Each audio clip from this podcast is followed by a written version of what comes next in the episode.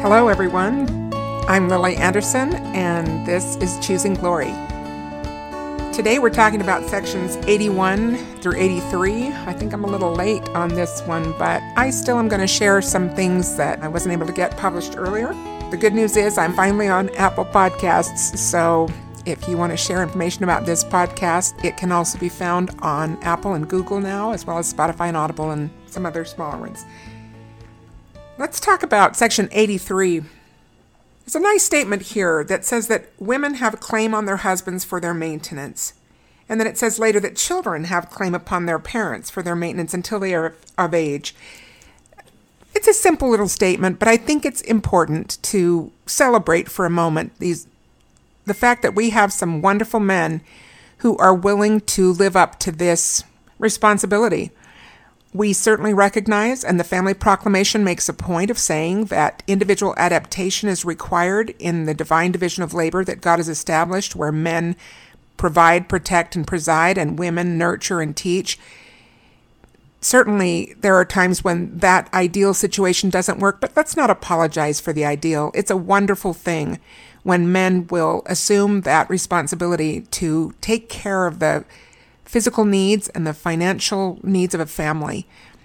Thank you, all you good brothers who are willing to do that. I know how much your wives appreciate that, and your children may not understand what a great blessing that is at this point, but they will someday. Again, situations vary, and blessings be to all those who have to adapt. We all need those blessings, don't we? But it's a nice statement, and I really want to just acknowledge wonderful brethren who are willing to take that on and make it possible for your wives to be home and nurture and teach your children. And they make the neighborhoods run. When I was Relief Society president, I really learned that, that those women at home make the neighborhoods run. So grateful for all of you. I'm kind of going backwards now. I'm looking at section 82. Toward the end, in verse 22, there's a statement that says, Make unto yourselves friends with the mammon of unrighteousness, and they will not destroy you. Interesting statement that the Lord's making here, and as ever, good advice. He's not saying that we should join in with the mammon of unrighteousness. That wouldn't be a good idea. But he is saying, don't be combative, don't be adversarial. If you can make friends, make friends. Sometimes it's said of us in the church that we are really good at fellowshipping people who are just like us.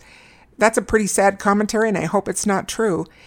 I hope at least that we learn to be better about fellowshipping everyone, those that are the same, those that are different.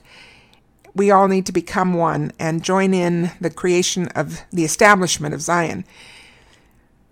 Nevertheless, there are people who are not in the cause of Zion and they're not of the righteous we can still be friendly. We can still make peace wherever possible, do good works to them, return good for evil.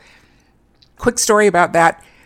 Our oldest son, Adam, in high school, happened to sit by a kid the first day of his math class that was a, a skater kind of kid, and he looked the part. And the teacher was really a button down female teacher and took a real dislike to both that other kid and Adam because she sort of grouped them together, I guess. And Adam reported that a little while later that his math teacher really was treating him like she didn't like him. And that was a new experience for Adam. He had always been a good student and teachers had really liked him.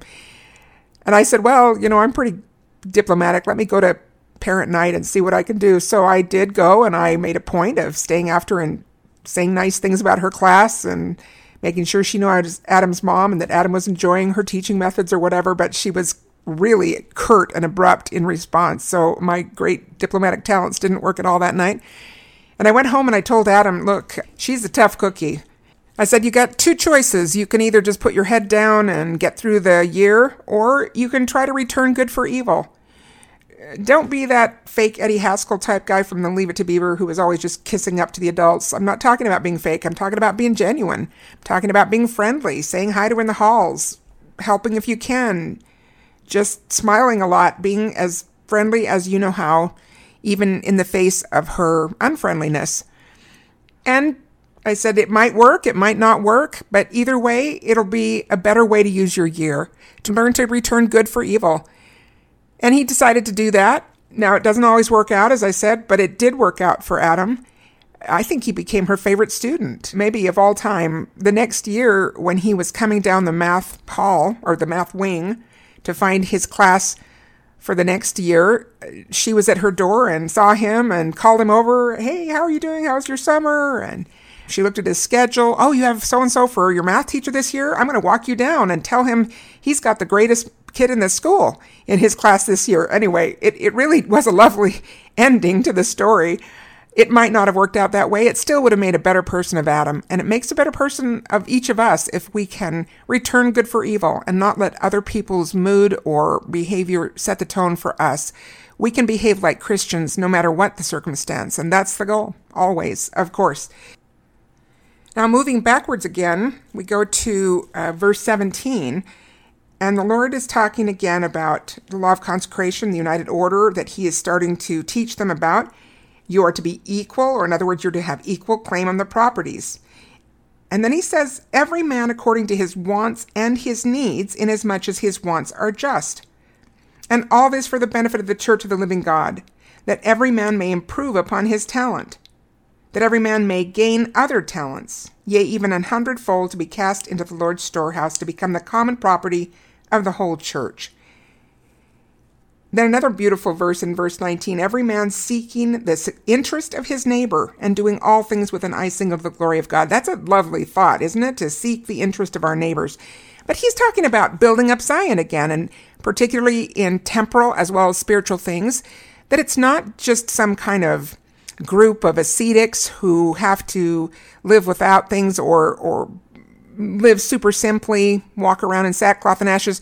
No, it's about developing ourselves. Remember that to be a part of this order is an individual choice, and it, al- it allows for us to develop our not only our needs or meet our needs, but also our wants and desires. I think that's beautiful.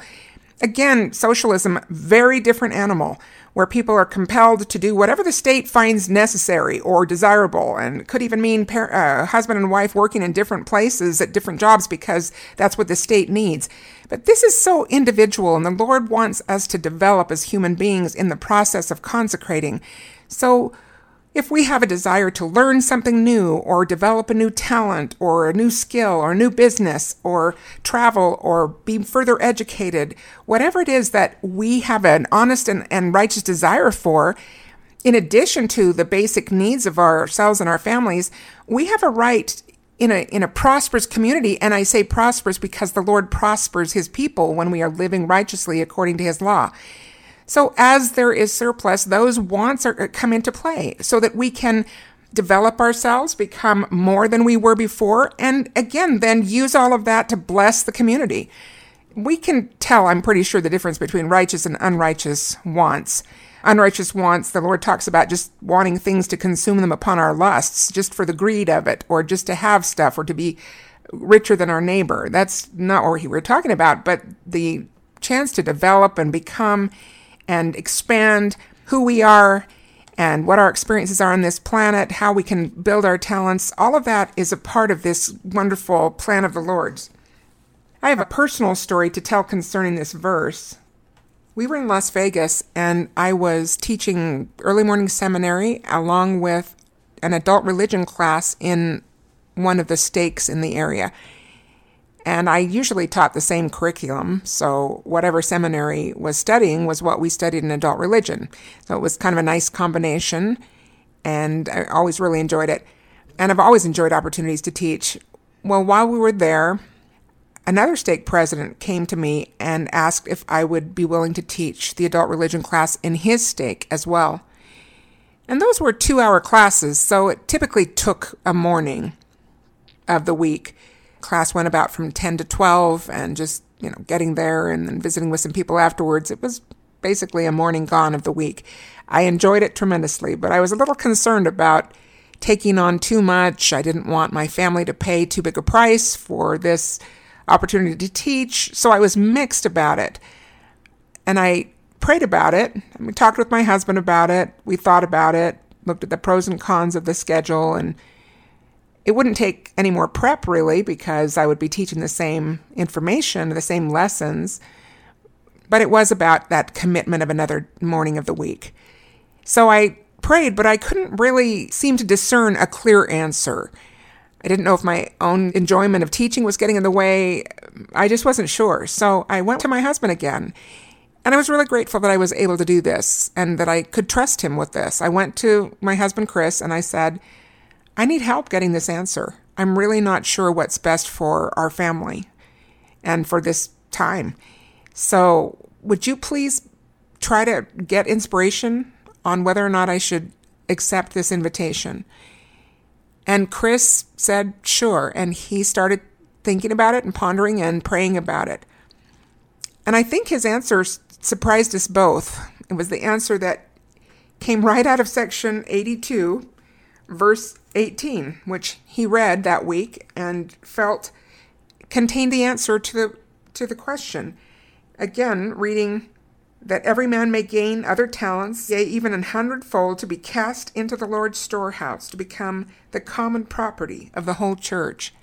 And Chris's answer was, I think that's referring to you at this point, that right now your teaching desires and talents should be cast into common property of the church. And that means teaching the class.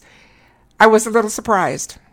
And I was really grateful that he was willing to see that answer and find it for me. I taught both adult religion classes until we moved from Las Vegas to Utah. And that second class, as with the first class, was a tremendous blessing to me. I met people that became lifelong friends.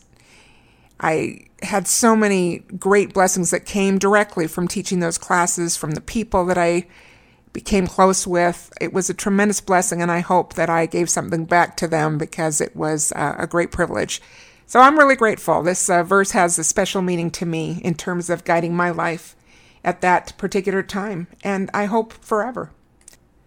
Okay, continuing our backwards journey in section 82, let's go back up to verse 10. Very familiar verse, we quote it often. I, the Lord, am bound when ye do what I say, but when ye do not what I say, ye have no promise. Very familiar verse. I'm going to point out that there is a clear condition here that the Lord is saying. You know, the Lord keeps himself to his word and he fulfills his word in truth.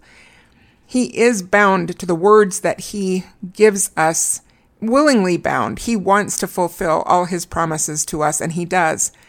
That said, the blessings that we desire from the Lord are all conditional on our doing what he says. Sometimes we don't like that idea of conditional reward. I'm not sure why, because the world is set up that way, but uh, we have a pretty entitled attitude sometimes in our society, and people get a little stuck on this idea that there's actually a requirement before some blessings can be attained. One of the examples that resonate about that for me came a long time ago. We were living in Chicago at the time, and Chris was teaching the seminary students that were doing home study seminary. So it was not an everyday, it was not early morning, it was one evening a week that they would come together in the chapel and visit there about the week's lessons and the curriculum that they were studying in seminary. Well, Chris was out of town one week and he asked if I would go substitute, which I happily did. And while we were there, I don't remember what the topic was, but the subject came up about um, the signers of the Declaration of Independence and how they had appeared to Wilford Woodruff in the St. George Temple asking why their work had not been done. And that Wilford Woodruff went immediately and found another guy in the temple that was cleaning up or something, and they went to the baptistry and they started doing baptisms for the signers of the Declaration of Independence, as well as the presidents of the United States and other eminent men and women. And then they completed their other uh, ordinance work as they could. But when I mentioned this story to the seminary kids, I also mentioned that they did all the presidents of the United States up to that time in history, excluding Martin Van Buren and James Buchanan. Because Martin Van Buren, of course, was famously, infamously, the president at the time that Joseph Smith went seeking redress and help for the saints who were citizens of the United States and were entitled to some protections under the law. And Martin Van Buren infamously said to the prophet, Your cause is just, but if I help you, I'll lose the Missouri vote. Uh, he never won another election again, but that wasn't really even the point. The point was that he knew he should help the saints, but he wasn't willing to do so because he was afraid it would cost him politically. And that was a pretty dumb decision to make. And then James Buchanan, of course, was the president who sent out the army in the so called Utah War, where they were just checking to see if the Saints were developing some insurrection or whatever. Anyway, it was a pretty quickly over situation, but because of that aggressive maneuver where they had to take the blocks off the temples that they had started building in the Salt Lake Temple, and it caused some distress. They didn't do his work either at that time in St. George.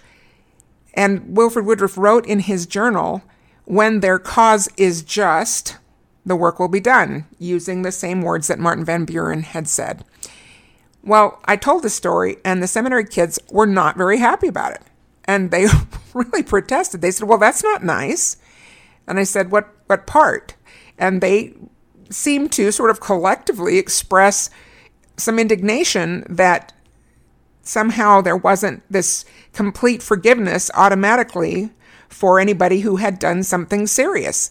And they wanted to think that their work should have been done. We had an interesting discussion that followed, but really it's a similar theme today, isn't it? We have a lot of people who don't really like the idea that there are conditions or justice, we could say. I've referred before to Alma 42, and I'm going to do that again. Alma 42 is a great chapter where God talks about how there are laws given and punishments affixed, and that this is necessary basically for the universe to be satisfied, and that He Himself cannot disrupt that requirement or He would cease to be God. In other words, if mercy were to rob justice, God couldn't be God. And he wouldn't do that because he does align perfectly with the laws of the universe, with truth and and balance and, and what is right. So in chapter 42 of Alma, one of the conclusory statements is thus only the truly penitent are saved, which is a wonderful statement. Only the truly penitent are saved. In other words, there's both mercy as well as justice the penitent can be saved, but they have to be true penitents. They have to really complete the process of repentance. We're going to talk about that a little bit more here, so hold that thought. But let's continue for a minute with this idea, you know, that the blessings of the Lord are conditional. He loves us, but the highest levels of that love are manifested in the gift of eternal life in the celestial kingdom and the chance for eternal marriage in the top level of that kingdom in the promises that he makes that we could even rise to the stature of Christ and become joint heirs with him in that kingdom. These are amazing things and they are conditional. They don't come to everybody. Again, we just recently studied that in section 76 that not everybody ends up in the same place because they didn't all meet the same conditions. There is mercy, but there is justice. Well, sometimes people really don't like that very much. In fact, I was surprised one day when our couple of our daughters came home from Young Women's, and apparently at that time they had a monthly scriptural theme that they would all stand up and recite at the beginning of their meetings. And one month, their scripture to recite together was section 82, verse 10, but only part of it. And all that they would say, or and they were instructed to to say together was the first part I, the Lord, am bound. And when my daughters came home and told us this, I was a little bit horrified. I was like, wait, wait a minute. What do you mean, I, the Lord, am bound? Are we, are we forgetting the fact that the only way that we can have those promises fulfilled is if we do what he says, as it says immediately following? Or are we just going with the I, the Lord, am bound? And it sounds like we're a little bit focusing on the entitlement. I think that can be a problem. Just just saying. Now, earlier in this section, now I'm going to go back up to verse 3.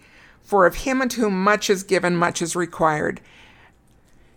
I don't think we need to add very much to that, other than to just acknowledge that many of us have been given very much. Just to have been born in the church, or even to have come into the church through conversion and baptism is an amazing blessing when so few of our Heavenly Father's children will ever have that in this earthly time. So I think it's wonderful to go to the Lord and check periodically about what He requires of us. What does He want from Lily Anderson? What does He want from you?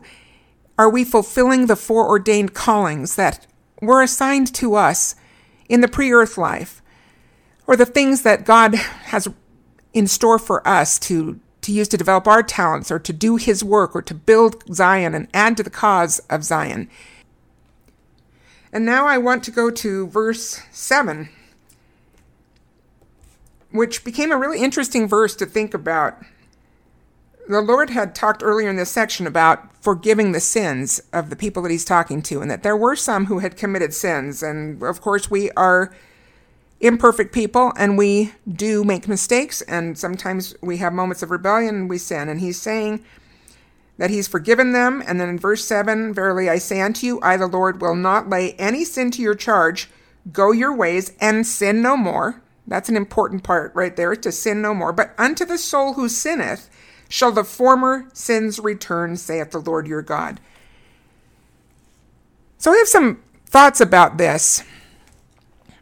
But they got even more interesting when I looked online and I saw that some people talking about this verse in section 82 really don't like it. And these were members of the church who were not anti at all, but they were just making comments. And one of the concerns that was expressed was that, that, that this couldn't possibly be the full story because otherwise nobody would be forgiven.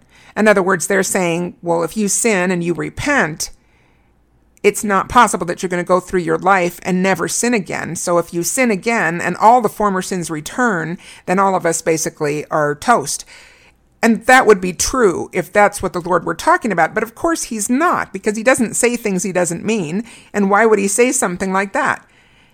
That's not the business of the Lord. The Lord is looking for ways to bring us into the kingdom, not ways to keep us out. So clearly, he's not trying to create a technicality here, which basically disqualifies all of us and makes it impossible for any of us to qualify for the great gift of celestial life.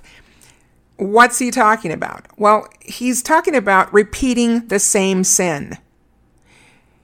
In other words, if we have a problem with honesty and we don't always tell the truth, and then we decide we really need to change that and we repent, and then we are clean and sober for a while so that we're not sinning. We're not telling lies anymore. We're telling the truth.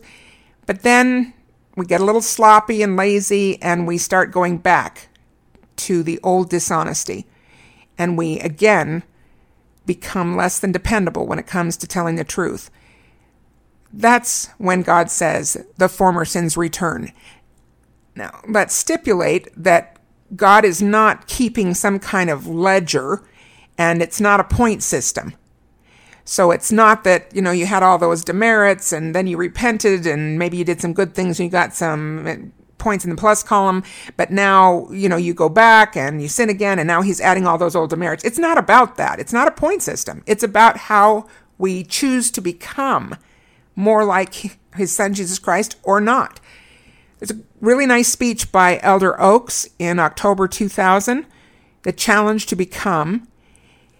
He says this The final judgment is not just an evaluation of a sum total of good and evil acts what we have done. It is an acknowledgement of the final effect of our acts and thoughts, what we have become. So Elder Oaks is saying that it's not a point system. It's not just a sum total of good and evil acts that we add up and hope we end up with a positive outcome instead of a negative one. It's what the effect of all those behaviors and choices have made us and how we have chosen to become either a better version of ourselves or not, or maybe even a worse version of ourselves. This is a really important idea. I think sometimes we do get stuck in a point system mentality. When our kids were in seminary, sometimes they would do a Morningside where they'd bring in bishops or stake presidents and the kids could submit questions anonymously and they would print them out and the priesthood leaders would try to get through all the questions that they could. That was kind of a good idea. And the kids would bring home that sheet of paper and we would look through the questions they didn't always get through all the questions for one thing, so that was kind of an interesting discussion, but also just to see what the kids were asking was interesting. And one time there was a question that said this it said, What if you want to do something, but you know it's wrong, but you really want to do it, but then you plan to repent? So, can you do it and then repent, and will you be forgiven? my husband kind of rolled his eyes and he said, Well, what are they repenting of? Are they repenting of the sin or are they repenting of wanting to sin? Which brings us to a pretty important idea when it comes to repentance.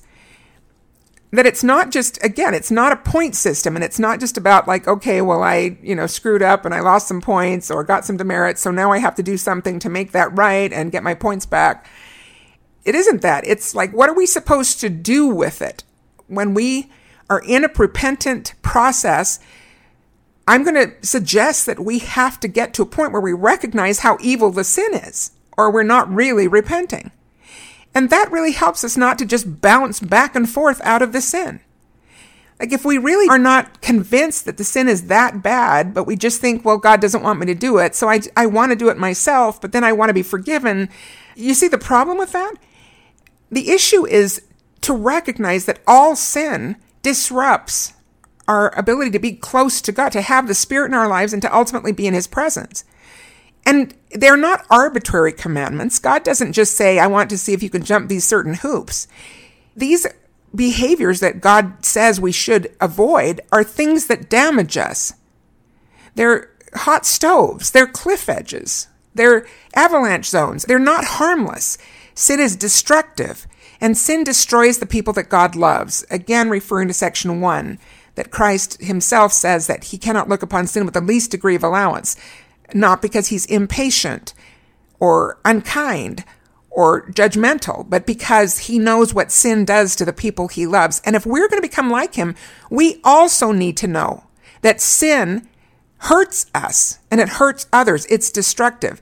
In fact, we see this in the lives of the prophets and hopefully in our own lives that the more we love people, the more we hate sin. We've heard that expression, hate the sin but love the sinner, which is not a bad expression. It's a good idea to make sure that we are loving sinners, including ourselves, because self loathing is not a part of gospel plan, but that we do hate sin. And when we repent, we don't just go through a process of checking off the R's to think that we've complied with requirements, but we actually recognize that the sin itself was destructive and we don't want it anymore. Remember the people of King Benjamin who had no more desire to sin but to do good continually. And that wasn't just because they had gone through the R's, it was because they had a change of heart. They didn't want to do the sin anymore. They didn't want to do any sins anymore because they could see how damaging it was to their relationship with God and to and how it would interfere with the promises that God invites us to receive, but that are contingent and conditional on our repentance, on our obedience. So, a couple more thoughts on this. I actually looked that up too online the idea of hate the sin but love the sinner. And wow, it was amazing to me how much argument there was about that. Again, in our increasingly entitled world, people don't want you to hate even the sin. It's not enough that you love sinners. They want you to soft pedal the sin.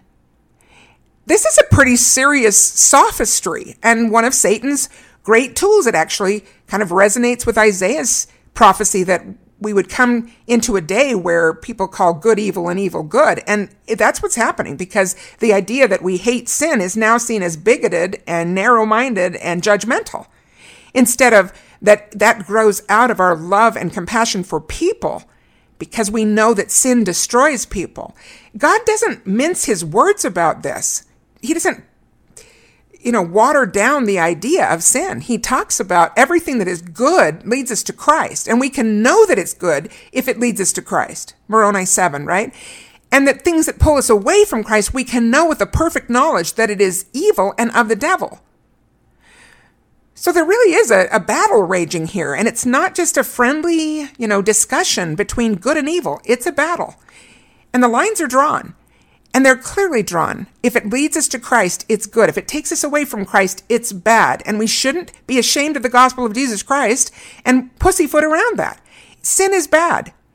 We want our children to know that, not to be terrorized by it or fearful of, of their heavenly father or of Christ, but they should have a healthy fear of sin. In fact, they could follow in the footsteps of the great prophet Nephi, who in his beautiful Psalm of Nephi, 2 Nephi 4 starts in about verse 16 or so, toward the end of that section, Nephi says, Wilt thou make me so that I shake at the appearance of sin? He's not he's not making any bones about this. He wants to be afraid of sin. Not because he's overdoing it or he's cowardly or because he's got a hang up. It's because he understands the destruction that sin imposes on people.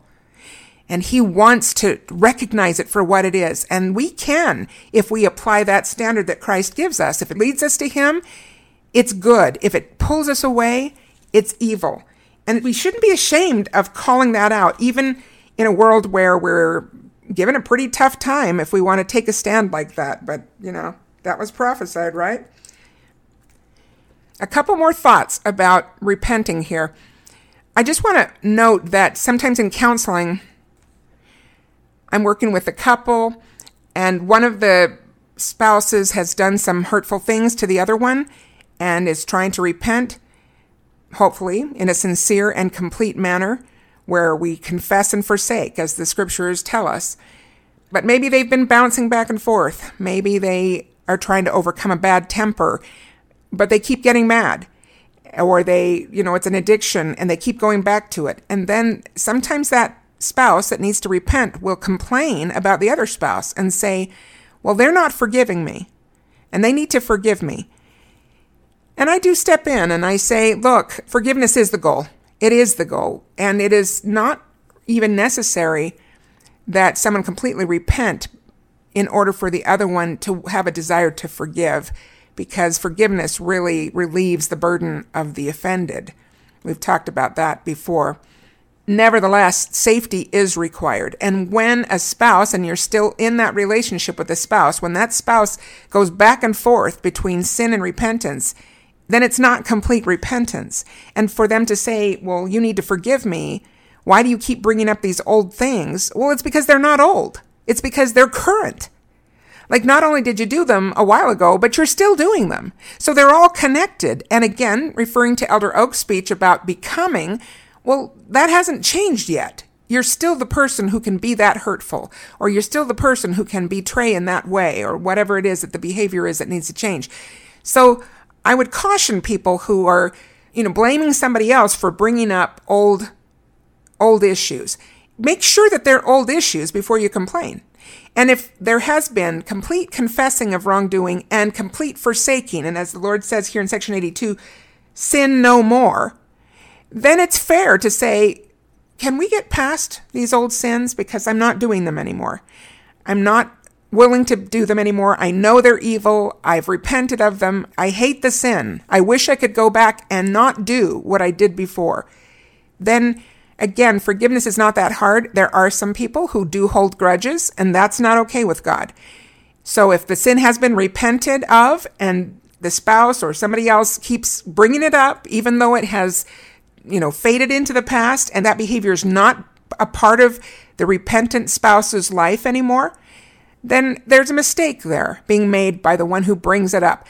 But if the behavior is continuing and hasn't really been forsaken, then it's not really fair to say you just keep bringing up this old stuff because it's not old stuff. It's still happening.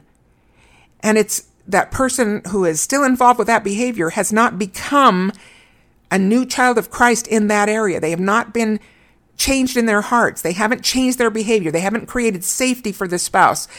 So just a caution. That's not old behavior. That's current behavior. I actually remember working with one gentleman who was a member of the church, and he and his wife were working on their marriage. And part of it was trying to heal from an old wound. The husband had become involved with another woman earlier, and it had been some time ago, and he had gone through a repentance process, which was great. But once, when I was just speaking one on one with the husband, he was reminiscing about that period of his life when he was involved with another woman. And no kidding. There was kind of a wistful look on his face, and he said things along the lines of, you know, I have a lot of fond memories of that person and that period of time. And okay, no wonder the wife was having a hard time moving forward because her husband didn't hate the sin. He had fond memories of it. That's not okay, brothers and sisters. We can't go around saying, like, gosh, those were the good old days when I was like, you know, drinking or drugging or doing porn or, or, uh, you know, having an affair. Like, those were the good old days. Uh, but I'm okay. I'm past that now. No, they weren't good old days. Those days were doing incredible damage. Sin destroys. If we don't come to a place where we, like Nephi, want to shake at the appearance of sin, we haven't completely come to a place where we're sinning no more. We are, are still kind of involved in, in some erroneous thinking, some problematic ideas. And part of this is just really to understand that Christ paid an ultimate price to save us from the ravages of sin. Sin is bad enough that it caused the greatest of all, our Savior and Redeemer, the innocent one, the lamb without spot. It caused him to bleed from every pore and to hang in agony on the cross. Are we saying sin isn't that bad? And yet Christ paid that price? That doesn't go together. That doesn't go together. Got a lot more to say about that, but we'll save that for another time. I'm going to add one more thought here. It was a prayer that I heard once from a youth leader who said, and it was a lovely person. He's a good person, really, really a wonderful person. But I think there was a funny thought that was expressed in this prayer that I wanted to talk to my children about. The prayer said something like, We're grateful for the youth of Zion that have, you know, remained faithful and stay strong in the church, but we're even more grateful for those who have fallen away and come back, because theirs is the special strength that will build Zion. Okay, I get that she was trying to express a nice thought there, but when my kids got home from school that day, I sat them down and I said, I got to tell you about this prayer that I heard, and I need you to tell me what's wrong with it. So I told them what the prayer had said, and they needed a little help to get there, but we got there. and it's really pretty simple logic when you think about it. I said, look, if it's the process of sinning and repenting that builds spiritual strength, which is what was implied in the prayer, that somehow those who sin, who fall away and come back have a special strength. That's what the prayer said.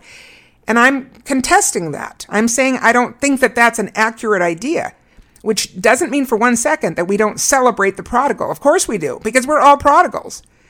So all of us sin and all of us need the work of our Savior on our behalf so that his atonement can save us from our sin. But let's go back to this idea. If it's the process of sin and repentance that makes us spiritually stronger, then Christ was a spiritual wimp. Because he never did that. Now think about that. Are we saying Christ wasn't spiritually strong because he never sinned and repented and that's what builds strength? No. What is it that builds strength? It's resisting temptation. And anybody who understands the principles of weight training or resistance training should know that. And whether we lift or not, we should know that, right? You don't get stronger. The muscle doesn't grow from dropping the weight. It's from resisting gravity. That's what builds strength. So repentance, this wonderful gift, this important principle that is constantly reviewed in the Doctrine and Covenants and every other scripture. And all missionaries are told to say nothing but repentance to this generation because we all need it. And that's a wonderful thing. But repentance just gets you back in the weight room. You don't build strength from sinning and repenting.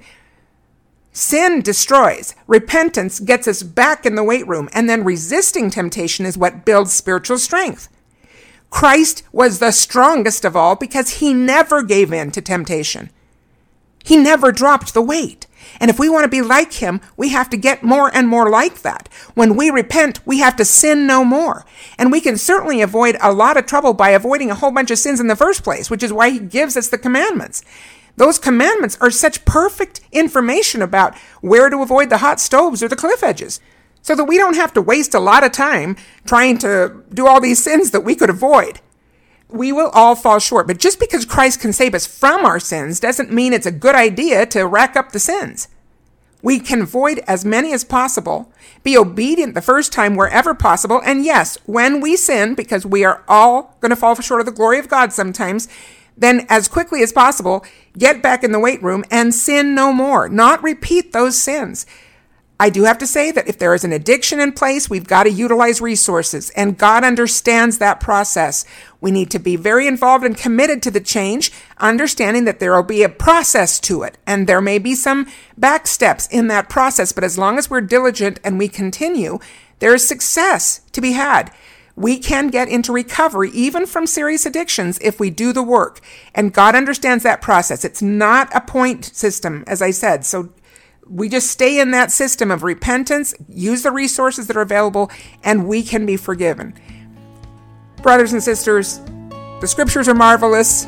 I think these are wonderful, wonderful verses that we've had a chance to talk about today. I hope you enjoyed that. I hope that you'll discuss these things with your friends, with your family. Let them sink in, pray about them, and then let's get out there and build Zion. Take care.